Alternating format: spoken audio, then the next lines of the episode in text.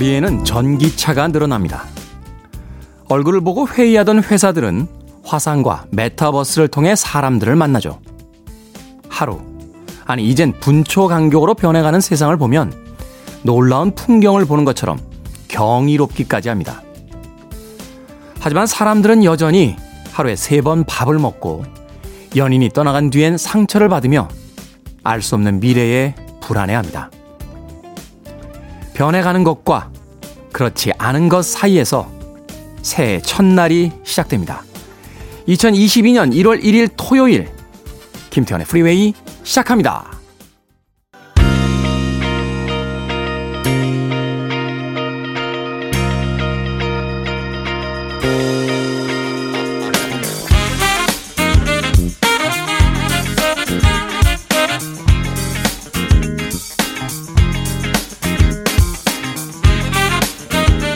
빌보드 키드의 아침 선택 김태훈의 프리웨이 저는 클테짜 쓰는 테디 김태훈입니다.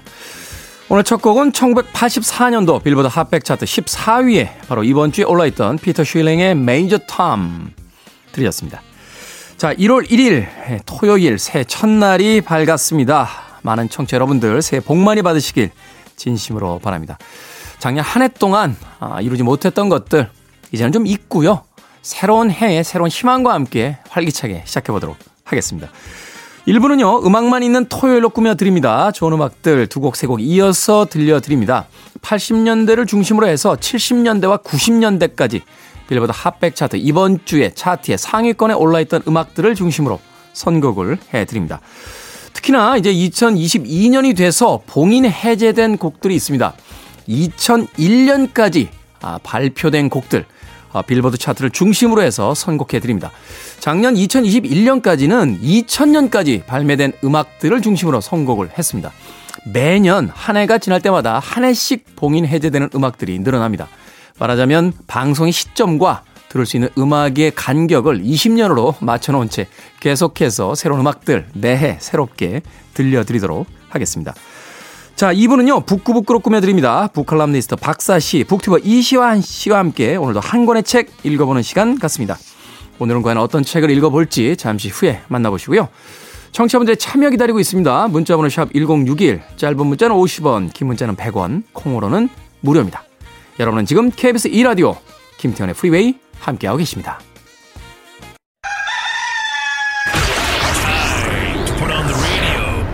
김태훈의 프리웨이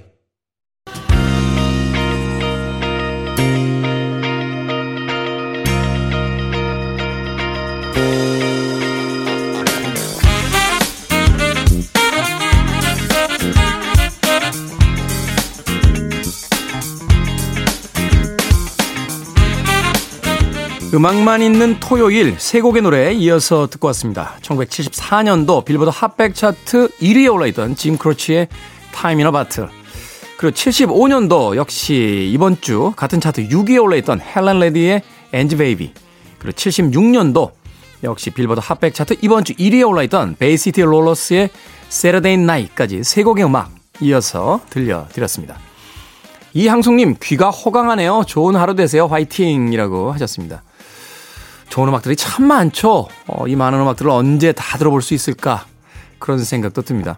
평생 동안 음악 들었고 음악 담겨 있는 뭐 LP, CD 예전에 이제 뭐 카세트 플레이어로도 음악을 들었으니까요. 뭐 음원도 현재 다운로드 받고 있고 한데도 좀처럼 음, 전 세계에 있는 음악을 다 들을 수 있겠다 하는 자신감은 없습니다.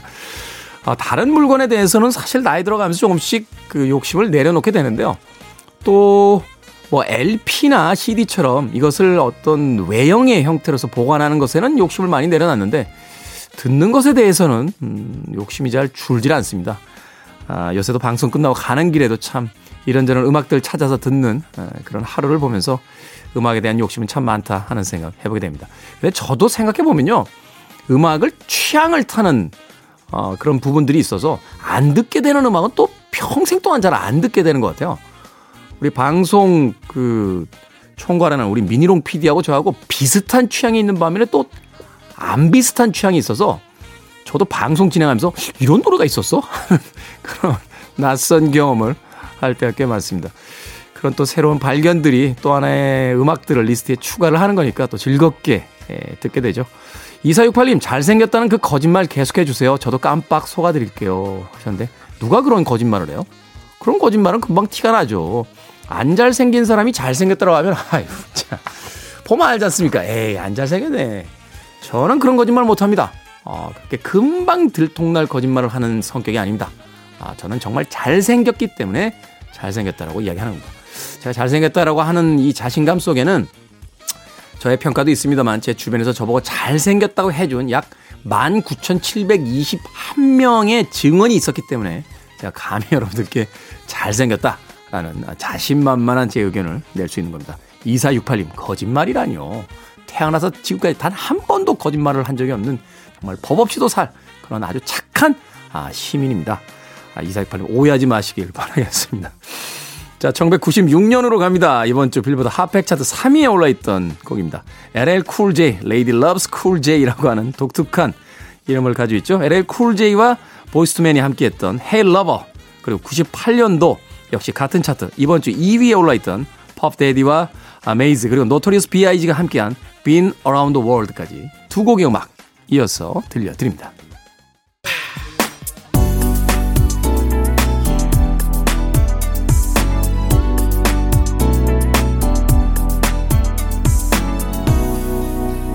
김태훈의 Freeway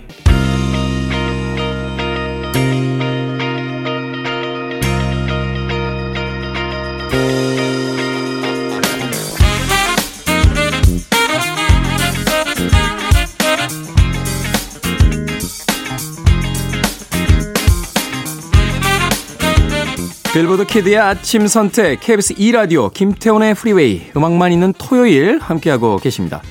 두 곡의 음악 이어서 듣고 왔습니다. 아, 1982년도 빌보드 핫백 차트 이번 주 16위에 올라있던 곡이에요. 로얄 필하모닉 오케스트라의 Hooked on Classics. 사실 이제 매년 새해가 되면 뭐 비엔나 필이라든지 또는 어, 다양한 어떤 클래식 음악계에서 신년 음악회라는 것을 개최를 하게 됐었죠. 코로나 시기이기 때문에 뭐 올해도 개최가 되고 있는지는 정확하게 모르겠습니다만 그럼에도 불구하고 또 새해가 되면 또 이런 음악 한 곡 들어줘야 아, 새해 분위기가 좀 물씬 풍기지 않나 하는 생각이 듭니다. 로얄 필하모닉 오케스트라의 Hooked on Classics 들으셨고요. 이어진 곡은 1979년도 역시 이번 주 같은 차트 5위에 올라있던 알리시아 브리지스의 I Love the Nightlife까지 두 곡의 음악 이어서 들려드렸습니다. 스우파저림이라고 닉네임 쓰시네요. 아빠가 13년 만에 차를 바꾸셨는데요. 옛날 차를 중고 거래상에 보내면 눈물이 고인 걸 봤습니다. 정이 많이 드셨나 봐요. 하셨습니다. 야, 13년 동안 여러 가지 생각이 드실 거예요. 근데 아마 스우파저림님께서 모르는 그런 이야기가 있을 겁니다. 단지 차하고 정이 오래 들어서 눈물을 보신 건 아닐 거고요. 그 차를 타고 출퇴근하시고 일하시면서 이제 많은 일들을 겪으셨겠죠. 그 중에서도 이제 아이들을 키우고 그 아이들을 학교에 보내고 또 졸업하고 이런 일들을 겪게 되잖아요. 어, 한편에서는 그 자동차, 그 중고차가 얼마나 고맙겠습니까? 아, 지난 13년 동안 아, 그 아버지와 또 가족들의 삶을 지켜준 그 자동차에 대한 어떤 작은 상념 같은 게 있지 않나 하는 생각이 듭니다. 아이들은 잘 모르죠. 어, 거기까지의 이야기는 아마 어른들은 이해할 만한 이야기가 아닐까 하는 생각이 듭니다. 아, 버지 좀 잘 다독거려 주시고요. 새 차 사신 거죠? 어, 새 차에 또 작은 악세서리라도 하나 꼭 어, 선물해 주시길 바라겠습니다. 배종원님, 이번 달부터 금연 시작했는데 아내가 퇴근에 들어오면 코를 킁킁거리며 냄새를 맡아봅니다. 정말 힘들게 참고 있는데 다시 피고 싶은 생각이 들게 만들어요. 제발 그러지 마라. 나도 버티기 힘들다. 라고 하셨습니다. 여성분들 다이어트 하고요. 남자분들, 뭐 여성분들도 담배 피우시니까, 아, 담배 피우는 여성분들도 마찬가지겠죠? 뭐 다이어트도 남자들도 하니까. 하여튼 다이어트와 이 금연은 묘한 공통점이 있습니다. 다이어트와 금연을 하겠다라고 결심을 한 순간부터 내가 금연을 하지 않아도 되는 백만 가지 이유가 머릿속에 떠오르기 시작합니다. 다이어트도 마찬가지 아닌가요? 그래, 하루에 몇 개 피쯤은 괜찮아. 어? 어, 102살까지 산 사람을 보니까 담배를 하루에 몇 갑씩 폈대. 어? 어떤 사람은 담배도 안 피우되 일찍 세상을 떠나더라. 막 이런 생각들 하면서 아니야 담배를 끊게 되면은 아, 군것질을 많이 하게 되고 군것질을 많이 하게 되면 살이 많이 찌겠지. 살이 많이 찌면 당뇨에 걸리지 않을까? 이러면서 또 담배 피시는 분들 계십니다. 특히 이제 주변에서 스트레스 받게 하면 열 받게 하면 속칭 예, 에잇 하고서 담배 피는 분들 꽤 많거든요. 저도 사실 이제 본격적인 금연을 한 지는 한 10년 정도 됐는데 그래도 1년에 한 두세 까치, 두세 개비는 살짝 모르게 피게 되는 것 같아요. 어, 살짝 풀릴 때가 있습니다. 그리고 나서는 아차 싶어가지고 다시 담배 끊곤 합니다. 예, 담배 끊는 거 쉽지 않습니다. 주변에서 열받게 하지 마십시오. 그리고 왜 자꾸 킁킁거립니까? 어? 사람이 킁킁거리면 되겠습니까? 아, 남편분 지금 담배 끊고 있는데 맛있는 음식을 해주셔야죠. 격려와 위로를 부탁드리겠습니다. 배정원님의 아내분. 자, 음악 듣습니다. 1994년으로 갑니다. 빌보드 핫백 차트 이번 주 4위에 올라 있는 곡에 올랐던 곡이었습니다. 브라이언 아담스와 로드 스튜어트 그리고 스팅이 함께했던 곡이었죠. 영화 삼총사에 수록됐던 All for Love 그리고 91년 역시 같은 차트 이번 주 3위에 올라 있던 베트 미들러의 From a Distance까지 두 곡의 음악 이어집니다. You're listening to one of the best radio stations around. You're listening to 김태훈의 Freeway. 빌보드 Kid의 아침 선택 KBS 2라디오 김태훈의 프리웨이 함께하고 계십니다. 1부 끝곡은 1971년도 빌보드 핫백 차트 이번 주 1위에 올랐던 조지 해리슨의 My Sweet Lord 준비했습니다. 저는 잠시 후 2부에서 뵙겠습니다.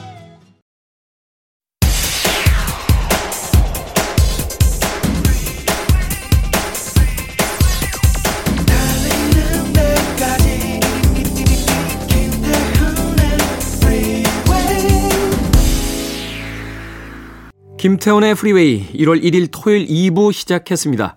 2부 첫 번째 곡은 9days의 곡 들으셨어요. Absolutely Story of a Girl 들으셨습니다. 자, 2부의 첫 곡을 왜 이 음악으로 선곡했는지 잠시 후에 북구북구에서 알려드립니다. 북튜버 이시한 씨, 북칼럼니스트 박사 씨와 함께 오늘도 책 한 권을 읽어보는 시간 잠시 후에 만나봅니다.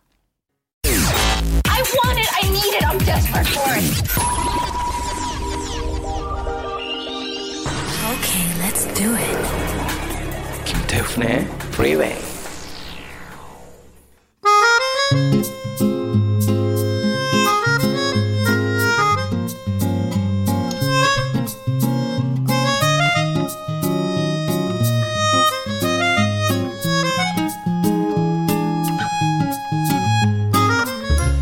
책을 가까이 하겠다는 너무도 뻔한 결심을 하기에 가장 좋은 날.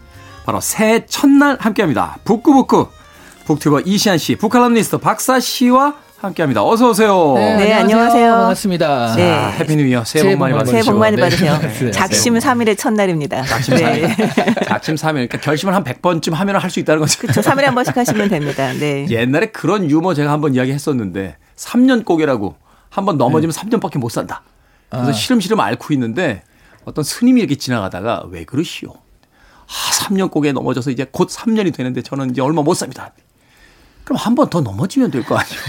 그렇죠. 3년마다 한 번씩 3년마다 가서 한 번씩 넘어지는 3년 꼬개 이야기 하던 그런 코미디 프로도 생각이 납니다. 영생하셨겠군요. 네. 그렇죠. 자, 새해 두 분의 어떤 소망이 있다면 어떤 것이 있을까요? 아, 근데 보통 이런 소망할 때는 그냥 개인의 영달과 어, 부기, 그 무병 장수 이런 걸 빌잖아요. 네. 근데 진짜 아 이건 진짜 하는 말인데 코로나가 좀 진정이 됐으면 좋겠어요. 인류를 대변해서 지금 소원을 비르고 계신 거죠. 네. 그리고 세계 평화 같은 느낌이지만 그래도 진짜 네. 진짜 소원이에요. 저는 그러면 제 개인적인 걸 빌어도 되겠네요. 아, 어, 그치. 여러신 분이 어, 있다니까요. 그럼 되겠네. 네. 네. 저는 아까 들어오면서 뭐 모든 분들께 한마디 하고 왔습니다. 자, 모두 새해는 해탈하고 성불하십시오. 네. 멋지죠. 해탈하고 성불한다는 게 사실은 우리 어떤 그 심적, 육적 그 고민과 고통으로부터 이제 평화로워진다는 그럼요. 거니까. 네. 최고죠. 그러면 세계 평화가 이루어지는 겁니다. 근데 그러네요. 네. 성불하라는 말이 원래 돌아가시는 뭐 그런 뜻 아닌가요? 어, 아닙니다. 그게 아니, 이제 아니에요. 그 살아서 부처가 된 분들도 많으시니까. 그럼요, 그럼요. 생불이 되신 분들도 많으시니까. 네, 예, 네. 꼭 그렇게만 이해하는 건 아니고 이제 두 분이 이렇게 인류를 위해 빌어주셨으니까. 네. 저는 그냥 제 거 빌래요. 아, 개인의 부기와 영달을 위해서. 저는 네. 올해는 주변 사람들에게 이런 소리 듣고 싶습니다. 변했다. 아, 돈 많이 벌어서. 그놈 그런 그런 그런 놈인지 몰랐다. 사람이 갑자기 큰 돈을 벌면 그런 이야기를 많이 듣는다고 합니다. 제가 어, 네 엊그제 그 마크 트웨인이 했다는 말을 어디서 읽었는데 거기서 그런 얘기 하더라고요. 사람들은 그 사람들의 사랑을 받기 위해서는 뭐- 참 많은 일들을 한다. 그리고 사람들한테 시샘을 받기 위해서는 무엇이든 한다라고 얘기를 하는데 그렇죠. 네 시샘을 하고 싶네요. 네. 그렇죠. 많은 분들에게 야, 그 자식 그렇게 안 받는 그런 이야기 좀 오래 오래 좀 많이 들어봤으면 하는 생각을 원래 이런 꿈은 구체적으로 해야 되니까 네. 구체적으로 건물주가 돼가지고 아 테디 이런 악랄한 건물주일 줄 몰랐다 뭐 이런 얘기 듣는 걸로 그러니까 저도 어쩔 수 없습니다. 이거 음, 이번 월세는 나와야죠. 그래도 뭐 이런 이야기. 네. 네, 사람은 자기가 서 있는 데서 보이는 풍경이 뭐다 아니까요. 뭐 어쩔 수 없죠. 예. 농담입니다. 농담입니다. 자, 오늘 읽어볼 책 바로 프랭크 바움의 동화. 이 동화도 정말 클래식입니다. 왜 네네. 클래식이냐면 모두가 알고 있지만 거의 안 읽어본 책 책으로 읽은 사람은 거의 없죠. 없을 것 같아요. 물론 뭐 뮤지컬 영화 뭐 이런 거로는 많이 그렇죠. 봤을 것 동화, 같은데. 뭐, 네, 네. 오즈의 마법사입니다. 오즈의 마법사. 프랭크 바움 미국 작가죠. 이시안 씨가 어떤 작가인지 먼저 좀 설명을 해 주십시오. 네, 라이먼 프랭크 바움이거든요. 네. 1856년에 미국 뉴욕주에서 태어났고요. 19세기 사람이군요. 네, 정말 직업이 많아요. 잡지 편집자를 했고 신문 기자, 배우도 했고 외판원 이런 직업들을 전전하다가 어 밤마다 근데 이런 걸 하다가 아이들을 위해서 이야기를 지었거든요. 음. 그래서 몇 권을 발표를 하고요. 책을 썼는데 그 중에 하나가 상업적인 성공을 거둔 것이 오즈의 마법사죠. 아, 일단 작가 이전에 뭐 웹판원도 하고 여러 가지 네. 어떤 약간 19세기의 어떤 이 시대상이나 그 인물들을 이렇게 보면요.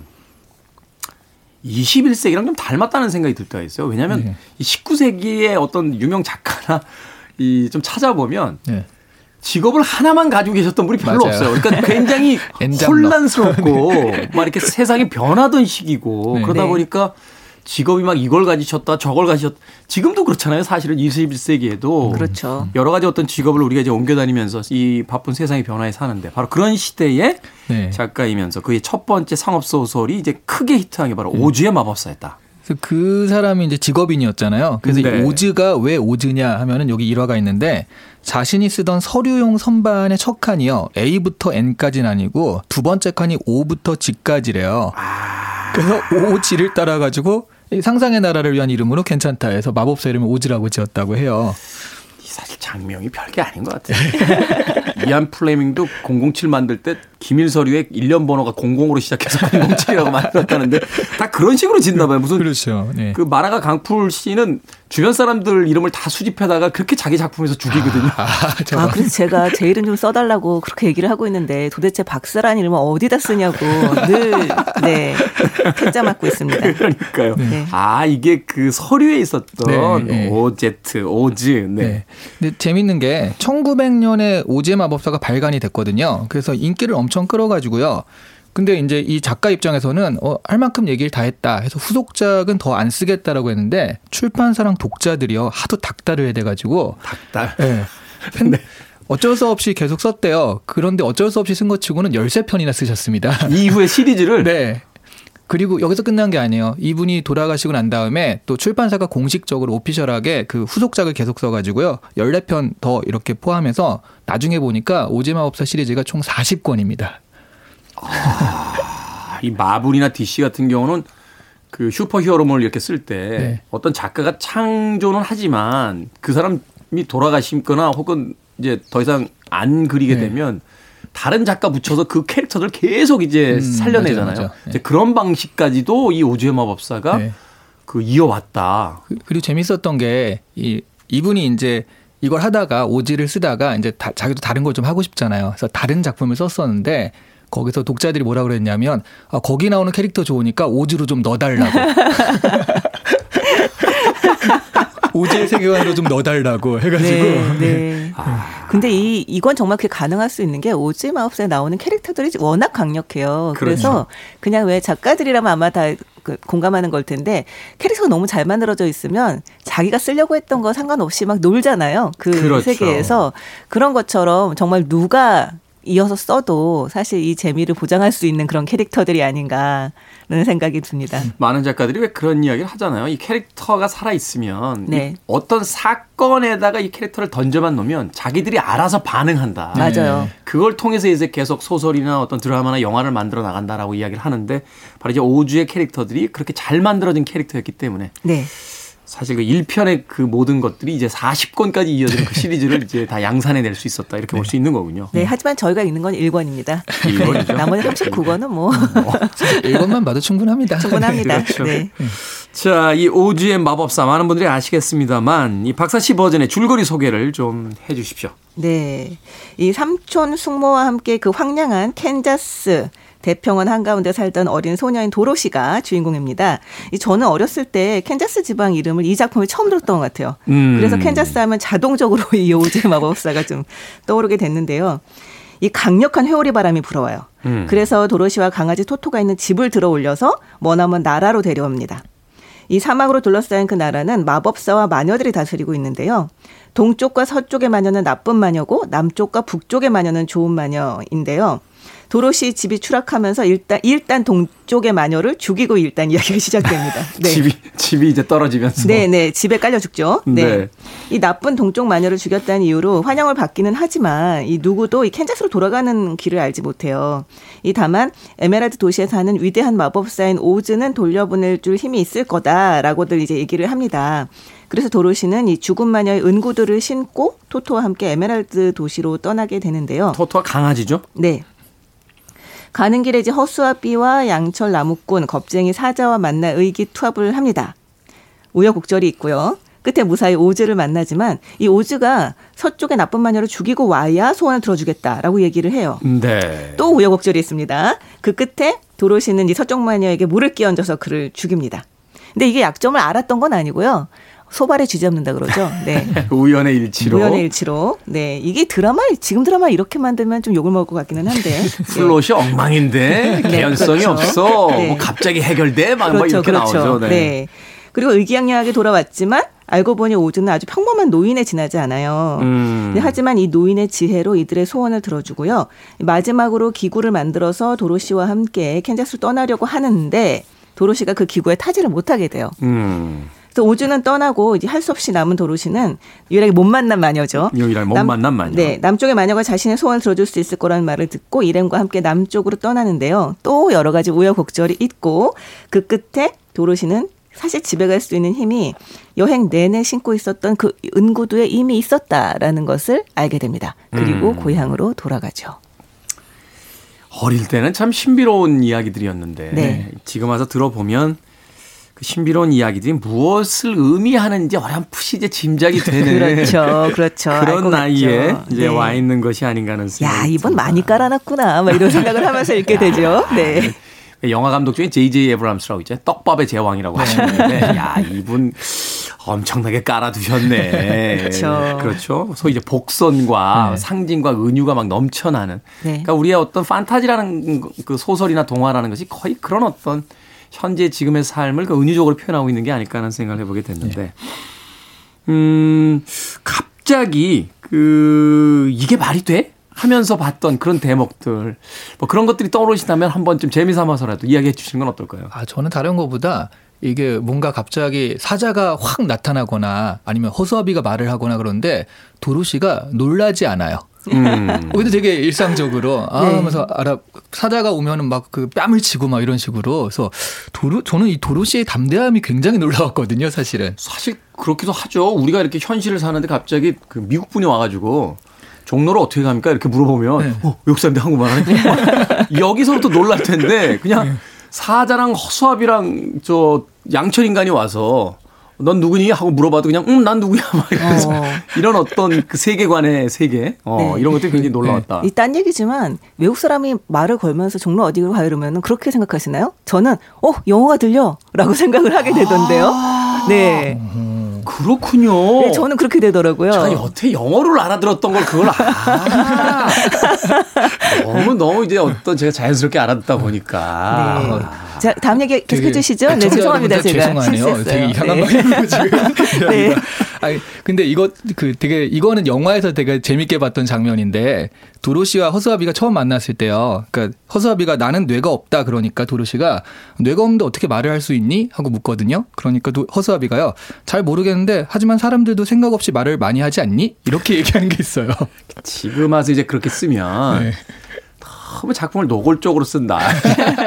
그래서 이제 어, 별로 좋은 평가를 못 받을 텐데 이 19세기만 해도 네. 어, 어떤 그 사람들의 세계관이라는 게 그렇게 지금처럼 영악스럽진 않았다는 거. 네. 자, 그런 대목들이 또 있고 박사 씨는 어떻게 읽으셨어요? 근데 저는 이 도로시가 동쪽 마녀를 죽이고 시작한다고 말씀드렸잖아요. 네. 근데 도로시는 내내 아, 나는 뭘 일부러 죽인 적이 없어. 뭘 죽일 순 없어. 막 약간 이런 자세를 취하고 있어요. 음. 그리고 이 사자가 같이 여행하다가 먹을 게 없으니까 사슴을 잡아올까? 너네 그거 구워 먹을래? 그랬더니 네. 막 양철 나무꾼도 눈물을 흘리며 막 너무 불쌍해서 그럴 수 없다. 막 이제 이런 얘기를 하죠. 음. 그리고 이제 서쪽 마녀를 죽여야 집에 갈 수 있다.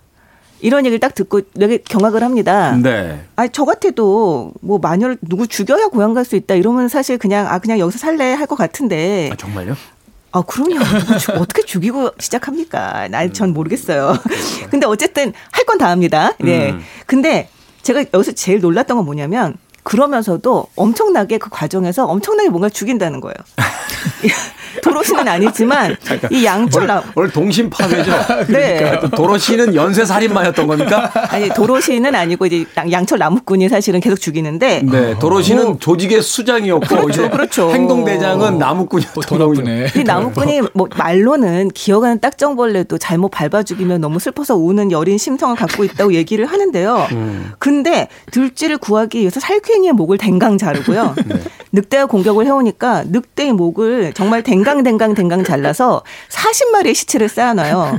그리고 까마귀가 공격을 하니까 이거는 이제 그 허수아비인데 목을 족족 졸라서 또 40마리 시체를 쌓아놓습니다. 이, 이 모든 과정에서 도로신 전혀 놀라지 않아요. 새해 아침부터 듣기에는 조금 잠시만요. 저희가 하다인데요. 저희가 희망찬 2022년 1월 1일에 책을 잘못 골라서 제가 아니 이거 정말 사륙의 잔치입니다, 여러분. 아. 이거 진짜 오해하시면 안 돼요. 오즈가 그냥 평화의 나라가 아니에요, 지금. 새해 첫날부터 복잡해지기 시작했어요. 지금 복잡해지. 네, 어, 그냥 그냥 이렇게 죽였다. 이래도 충격적인데 우리 아, 불교를 전공하신 박사 네. 씨께서 댕강댕강. 어, 그럼요. 세상에. 바람에 세상에 그냥도 아 니고 댕강댕강. 아, 네. 이제 새 아침부터 테디가 시험대에 올랐습니다. 이걸 어떻게 잘 수습하느냐? 아, 여기에 따라서 정말 기대가 됩니다. 아니 작품이 듣습니다. 이런데 어떡합니까? 아, 음악 듣습니다. 안 될 때 음악으로 가는 거죠. 음악은 망각의 신비한 묘약. 자, 오즈의 마법사에 나오는 강아지 이름 토토에서 바로 이 그룹의 이름이 결정이 됐습니다. 제프 포카로가 밴드명을 지을 때 이 오즈의 마법사에서 영감을 받았다라고 이야기했죠. 토토입니다. 아프리카. 토토의 아프리카 듣고 왔습니다. 빌보드 키드의 아침 선택 KBS 2라디오 김태원의 프리웨이 토요일 2부 코너죠. 북구북구. 이시안 씨, 박사 씨와 함께 오늘은 도로시의 모험담을 담고 있는 오즈의 마법사 읽어보고 있습니다. 1월 1일 새해 첫날 Yellow Brick Road를 따라 모험을 떠난 시간. 예, 다시 한번 동화의 세계로 들어봅니다. 예, 음악이 나가기 전에 있었던 오즈의 마법사의 이야기는 잠시 잊어주셔도 될 것 같습니다. 자, 어른들도 이 책을 흥미롭게 읽을 수 있는 이유 중에 하나가 우리가 이제 현실에서 볼 수 없는 환상적인 도시가 등장하고 나라가 또 등장하고 또 거기에 아주 흥미로운 아이템들이 막 넘쳐나기 때문이잖아요. 네. 그런 것들을 좀 소개해 주시면서 어떤 또 의미가 있는지 또 읽으셨을 때 어떤 느낌이셨는지. 어, 저는 사실은 그 나라 중에 그 여기 주민들 중에 먼치킨이라고 등장을 하잖아요. 네. 동쪽 나라의 주민인데 키가 작고 파란색으로 된 것들만 착용한 모습으로 묘사가 돼요. 그래서 저는 스머프가 여기서 나왔나 하는 생각이 좀 어.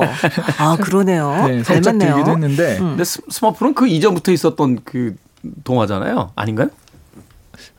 그건 잘 모르겠습니다. 네네네네네. 벨기에 만화긴 한데. 네네네. 네, 어쨌든 먼치킨 근데 사실 저 Munchkin이 여기서 나오는 줄 몰랐고 한동안 한 10년 전부터 우리나라에서 그 게임 하시는 분들이 Munchkin이라는 용어를 많이 썼었어요. 네. 그게 뭐냐면 그 밸런스 파괴하는 완전 어, 센 사람 예, 이런 거. 음, 이미지가 너무 다른데요. 네. 네. 네. 그러니까 그런 거 있죠. 그 일본 만화 중에 원펀맨이라고 원펀맨. 한, 네, 한 방에 모든 걸 끝내는 그런 사람이 나오거든요. 허무 허무 애니메이션의 끝이죠. 네. 어, 빌런이 등장했는데 그냥 한 방에 끝납니다. 네. 그 전에 아무리 어떠한 내공을 쌓은 빌런도 우주에서 날아온 빌런도 한 방이면 끝나거든요. 자기 아, 네. 소개하는데 한 3분 걸리고요. 끝나는데 아. 2초에 끝나요. 그래서 이게 밸런스가 파괴가 되는 이런 너무 센 그 빌런이라든가 이런 사람들을 그 Munchkin이라고 하거든요. 음. 근데 여기서 나왔다고 하더라고요. 아. 그래서 어, 먼치킨이 여기서 나왔구나 해서 저는 사실은 이게 제일 눈을 눈을 사로잡았어요. 연결은 잘 되지 않습니다만 네. 우리가 사실 이제 최근에 어, 뭐 보고 있는 뭐 여러 가지 작품들 혹은 게임에 등장하는 어떤 용어들까지도 영향을 줄 만큼 이 오즈의 마법사가 사실은 많은 영감을 지니고 있는 작품이다 이렇게 또 소개를 해볼 네. 수 있는 거죠. 네. 박사 씨는 어떤 점이 좀 흥미로우셨어요? 저는 앞서 얘기했었던 그 은구두가 사실 제일 이제 강력한 아이템이 아닌가라는 생각이 동쪽 마녀의 들어요. 그 네. 구두, 은, 은색 구두. 네, 네. 사실 이제 여행을 처음 시작할 때 그 낡은 가죽 구두를 버리고 은구두를 신는 장면이 나오거든요. 네. 그걸 보면 사실 겪어본 사람은 다 알지 않습니까? 새 구두를 신고 여행을 간다는 건 사실 굉장히 무모한 짓이에요. 사실은 이제 여행 갈 때 제일 좋은 거안 네. 신던 신발 신어가지고 이렇게 그 신고 가는데 가장 가장 무모한 짓이잖아요. 그럼요. 뒤꿈치 다 까져요. 게다가 이게 그렇죠. 은으로 만든 신발이거든요. 네. 그러니까 얼마나 참 아- 딱딱하고 아프겠습니까? 보면서 아 정말 어린애는 어쩔 수 없구나라고 생각했는데 마지막엔 이게 딱 정말 히든 카드였잖아요. 음. 근데 이걸 보면서 그 생각은 들더라고요. 지금 뭐 굉장히 다양한 심리적인 상황이나 뭐 종교 쪽에서도 마찬가지고 문제 해결 방법은 이미 내 안에 있다. 라고 음. 하는 얘기들을 굉장히 많이 하잖아요. 그 빛나는 문제 지혜, 해결의 지혜를 바로 이제 은색이라는 어떤 색감과 이제 구두라는 것으로서 표현하고 있다. 네, 네, 네. 근데 물론 자기 안에 이제 문제 해결 방법이 있다라고 해서 그걸 너무 일찍 알아버리면 이런 모험 자체가 없겠지만 음. 그래도 어, 아, 사람들이 어떤 문제, 정- 정말 이제 버거운 문제들에 부딪혔을 때 이 도로시의 은구도를 생각을 한다면 그러면 좀 문제를 해결하는데 혹은 자기의 마음이 좀 편해지는데 도움이 되지 않을까. 음. 그런 면 에서 이, 이 동화가 좀 사람들한테 위안 줬던 게 아닐까 이런 생각을 좀 했어요. 그 동화 파랑새의 파랑새처럼 네. 생각해보면 그러네요. 어, 우리 어릴 때는 왜 제가 가끔 그런 이야기 합니다만 약속이 없어도 약속을 만들어서 약속이 안 잡혀도 길을 쓰고 집 밖으로 나가잖아요. 그렇죠. 무조건 나가죠. 근데 이제 어느 정도 나이가 되면 아, 이불 밖이 위험하다. 오늘 나가 오늘 같은 날 나가봐야 고생한다. 그렇죠. 그럼요. 아, 바로 그런 그런 지혜가 이제 오지의 마법사의 은색 구두에서 오는 거군요. 네, 네. 아니 진짜 나이 들면 그 소매 달린 담요 사고 싶지 않나요? 진짜. 저 집에 하나 있습니다. 소매 달린 담요. 소매 달린 담요. 네, 네. 덮고 안 나가는 그 덮고 안 나가는 아이템이죠. 네. 네, 그것이 이제 최근에 와서 이제 롱패딩이라는 이름으로 이제 바뀌면서 어, 어쩔 수 없이 나오는 분들을 위한 어떤 선택이 됐는데 그렇군요. 바로 그런 어떤 또 하나의 그 소품들을 통해서 우리에게 어떤 교훈을 주고 있는데 자 그래도 이 오즈의 마법사라면 역시나 그 캐릭터들이 가장 중요할 것 같아요. 그 캐릭터들 중에서도 이제 메인 캐릭터라고 할 수 있는 뭐 강아지 토토라든지 허수아비, 나무꾼, 사자 바로 이 그 뭐라고 할까요? 어벤져스급 혹은 저스티스 리그급의 이제 그 이 조력자들인데 이 캐릭터들 어떻게 설명해 볼 수 있겠습니까? 하나씩 다 자기만의 어떤 그 약점을 지니고 있는 캐릭터잖아요. 근데 이게 싸울 네. 네, 싸울 때 보면 그 약점이 가장 강해요. 맞아요. 음, 진짜 네. 약점이 가장 강점이 됩니다. 그게 음. 이 캐릭터들의 매력인 것 같아요. 네, 그 부분이 바로 이 오즈의 마법사가 캐릭터를 가장 잘 만든 어떤 예가 되지 않을까 하는 생각이 드는데 좀 구체적으로 예를 들어 주시면 그러니까 가령 계곡을 건너는데 이 계곡이 어, 떨어져 있거든요. 낭떠러지가. 그러니까 허수아비가 저걸 보다가 어 그러면 나무를 잘라 가지고 다리를 놓자. 그러니까 이 사람들이 야 너 머릿속에 뇌가 있는 줄 알겠어 이러면서 음. 다리를 놔요. 그러니까 그러다가 칼리다라는 괴물이 그 쫓아옵니다. 막 쫓아오니까 그 겁쟁이 사자가 내가 막을 테니까 먼저 가면서 으앙 하고 울부짖으니까 이 도로시나 이 일행도 갑자기 사자가 그러니까 너무 놀라가지고 무서워서 음. 주저앉는 장면이 나오거든요. 그러니까 용기 없는 애가 가장 용기를 내고 음. 그 뇌가 없다는 애가 가장 지혜롭고 싸울 때 보면 보통은 이래요. 그 나무꾼만 사실은 마음보다는 역- 열심히 아까 말씀하신 댕강댕강 뭐 이런 식으로 열심히 나무를 자르고 뭐 그렇긴 하지만 이 자기가 약점이라고 생각했던 것들이 사실 생각해 보면 실전에선 가장 강점으로 작용을 하거든요. 그런 게 이제 성장 드라마의 어떤 기본 같은 음, 어떤 그 정석 같은 것으로서의 작용을 하면서 어떤 읽어나가는 사람들이 대리만족을 얻게 되는 것이 아닐까 하는 또 생각도 드네요. 네, 그리고 자신의 특성을 굉장히 잘 이용을 하죠.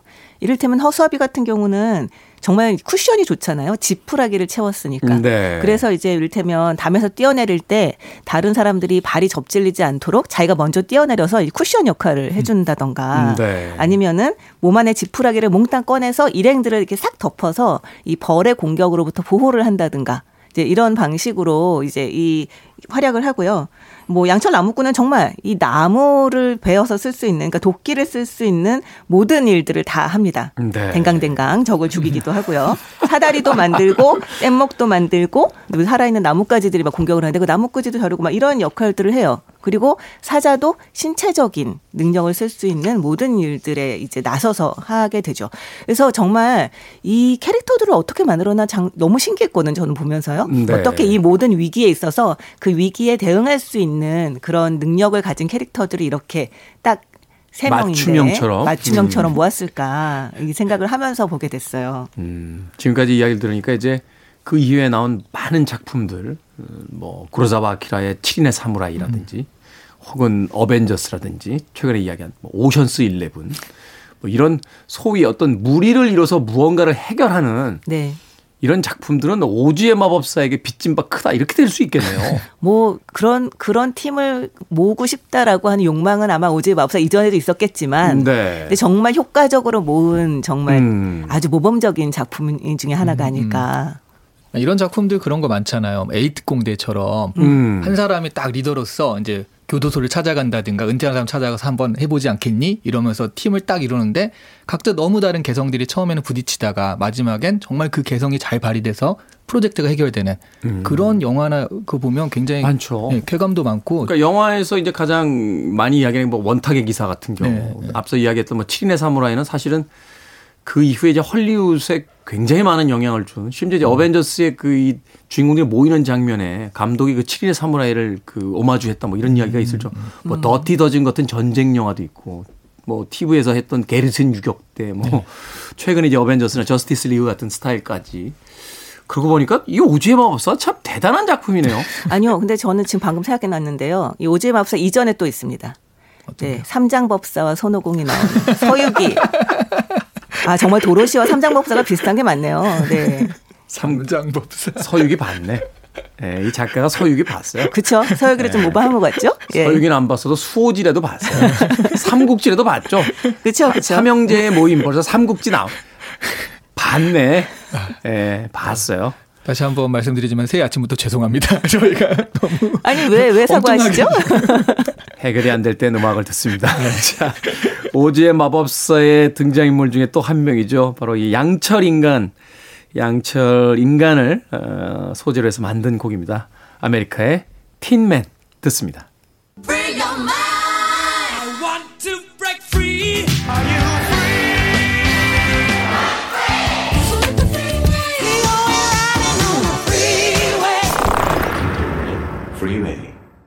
아메리카의 틴맨 듣고 왔습니다.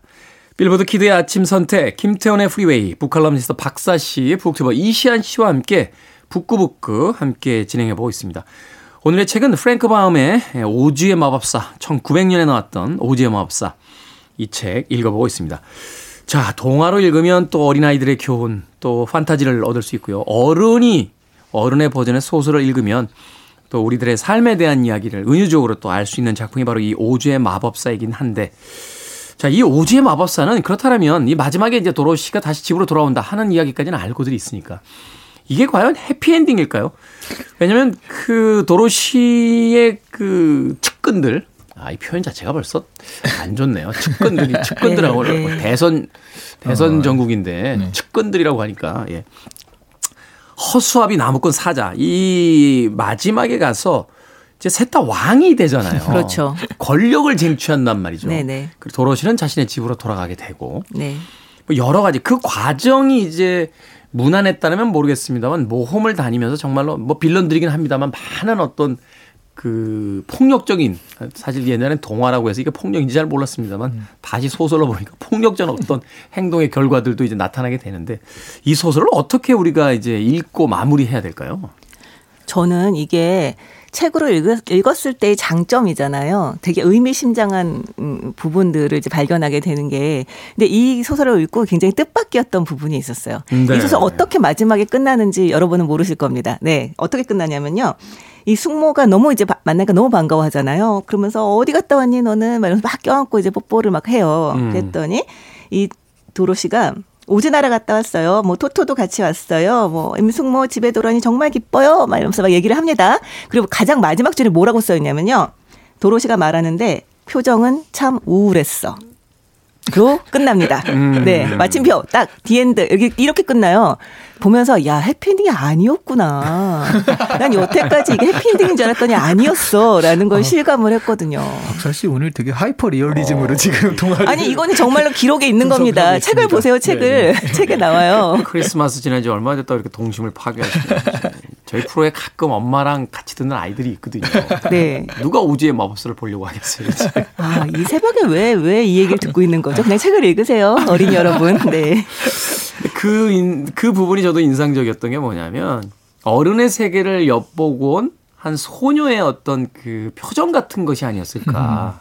그래서 사실은 신나는 모험이라고 했지만 그 모험의 그 말미에 결국은 그 동심을 다 잃어버린 채 오히려 미리 엿본 어른의 세계에서 그 어떤 우울해져 버린 한 소녀의 어떤 이야기가 아닐까 그런 생각도 또 들었어요. 아니죠. 돌아오지 말았어요. 오즈의 나라에 그런가요? 영원히 살았어야죠. 그럼요. 왕이 못 돼서 그럼요. 이 삭막한 아하. 캔자스 지방에 왜 돌아와야 됩니까? 근데 네. 그거를 허수아비가 지적을 한 적이 있어요. 그럼요. 음. 너 왜 자꾸 거기 캔자스로 가려고 그러니 거기 황매, 황량하고 그런데 오즈가 훨씬 살기 좋지 않아 그랬더니 도로시가 그냥 넌 뇌가 없어서 몰라 이렇게 그냥 하고 말거든요. 음. 그러니까 어떻게 생각하면 그러니까 맹목적인 어떤 자신의 목적이죠. 집으로 돌아가야겠다. 왜 돌아가야 되는지 목적은 그 이유는 없는 채. 음. 그러다가 딱 그게 실행이 되고 나니까 이게 너무 말씀하신 대로 하자면 허무한 거죠. 내가 저 왜? 진짜 예. 그 부분을 굉장히 큰 교훈을 얻었습니다. 이 부분에서 넌 뇌가 없으니까 몰라라고 얘기를 했더니 허수아비가 뭐라고 얘기를 하냐면요. 물론 나는 당연히 이해할 수 없겠지. 너희도 나처럼 머리에 지푸라기만 가득하면 하나같이 아름다운 곳에 살 테고 그러면 캔자스엔 사람이 하나도 없을 테니까 너희한테 두뇌가 있다는 게 캔자스로서는 천만 다행이야. 라고 말하는 장면이 나옵니다. 의미심장하네요. 네. 근데 저는 이 부분을 딱 보면서 어떤 생각이 들었냐면요. 정말 사람들은 너무 많은 생각을 해서 망하는 경우가 많아요. 그러니까 이 그렇죠. 두뇌가 없는 게 더 편하겠다. 뭐 약간 이런 얘기가 자꾸 나오는 게 바둑 격언 중에 있어요. 장고 끝에 악수 둔다. 그렇죠. 바로 그거죠. 장고 끝에 악수를 두는 오래 거죠. 생각하다가 악수 둔다. 이상한 네. 수 둔다. 이렇게. 네, 그렇죠. 네. 그냥 별로 생각을 안 했으면 아, 이 나라 정말 아름답다. 친구들도 있고 여기 지금 맛있는 것도 많고 친절한 사람도 많다. 살면 되잖아요. 네. 제가 2년 전에 네. 친구가 미국에서 이제 사업을 크게 하다가 정리하고 필리핀에 조그마한 리조트를 하나 만들었어요. 그 초대를 해서 갔습니다. 천국이 따로 없더군요. 그리고 나서 야, 너 그냥 여기 와서 살아. 아니면 임마 며칠 더 있다가 라고 할 때 아니야. 내 서울에서 할 일이 좀 있고 갔다가 내년에 또 올게. 그때 오지 말았어요. 코로나, 코로나가 이렇게 오래 할지 누가 알겠어. 장고 끝에 악수 드셨네요. 장고 네. 그때 그냥 거기서 그냥 경비 아저씨 하면서 네. 친구인데 뭐 쫓아내게 하겠어요?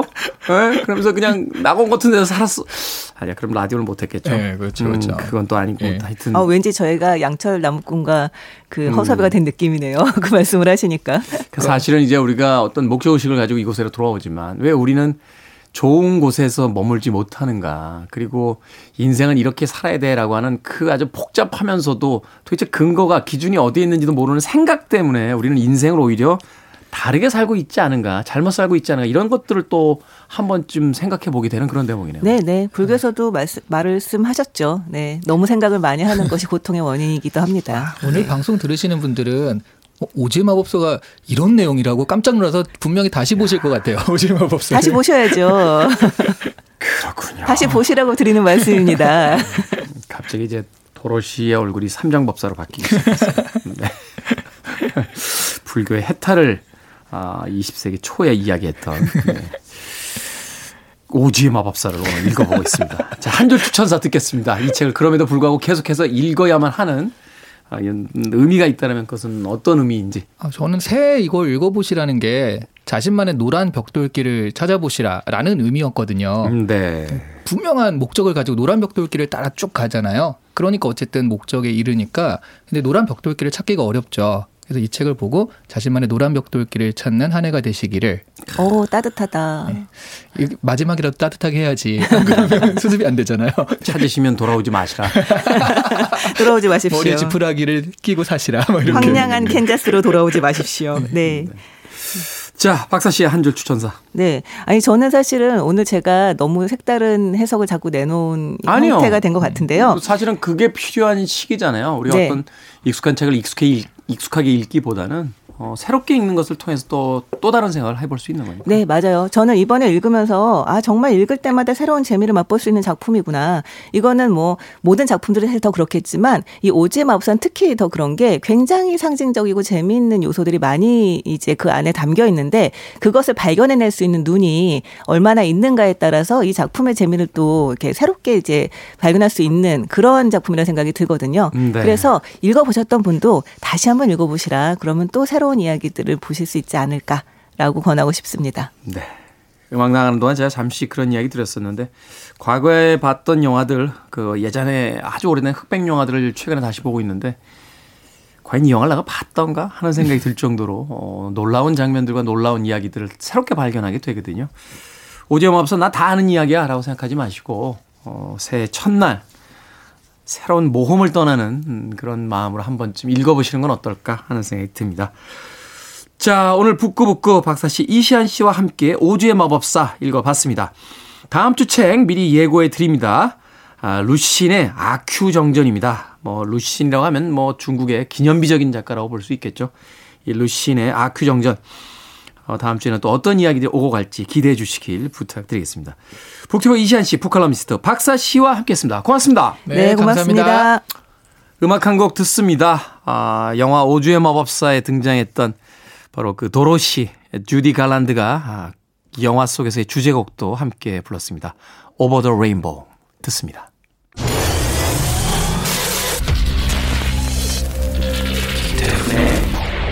Freeway.